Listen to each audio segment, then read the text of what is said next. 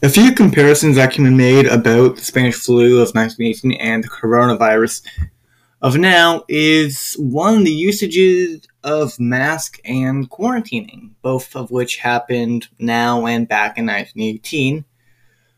But what also can be compared to is the time and duration of it.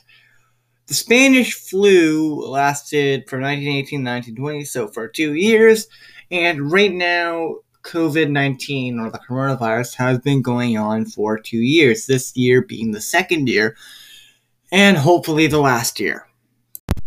Another comparison is that both are new viruses to their time that we haven't been exposed to before, that were highly infective and spread through and affected your respiratory system.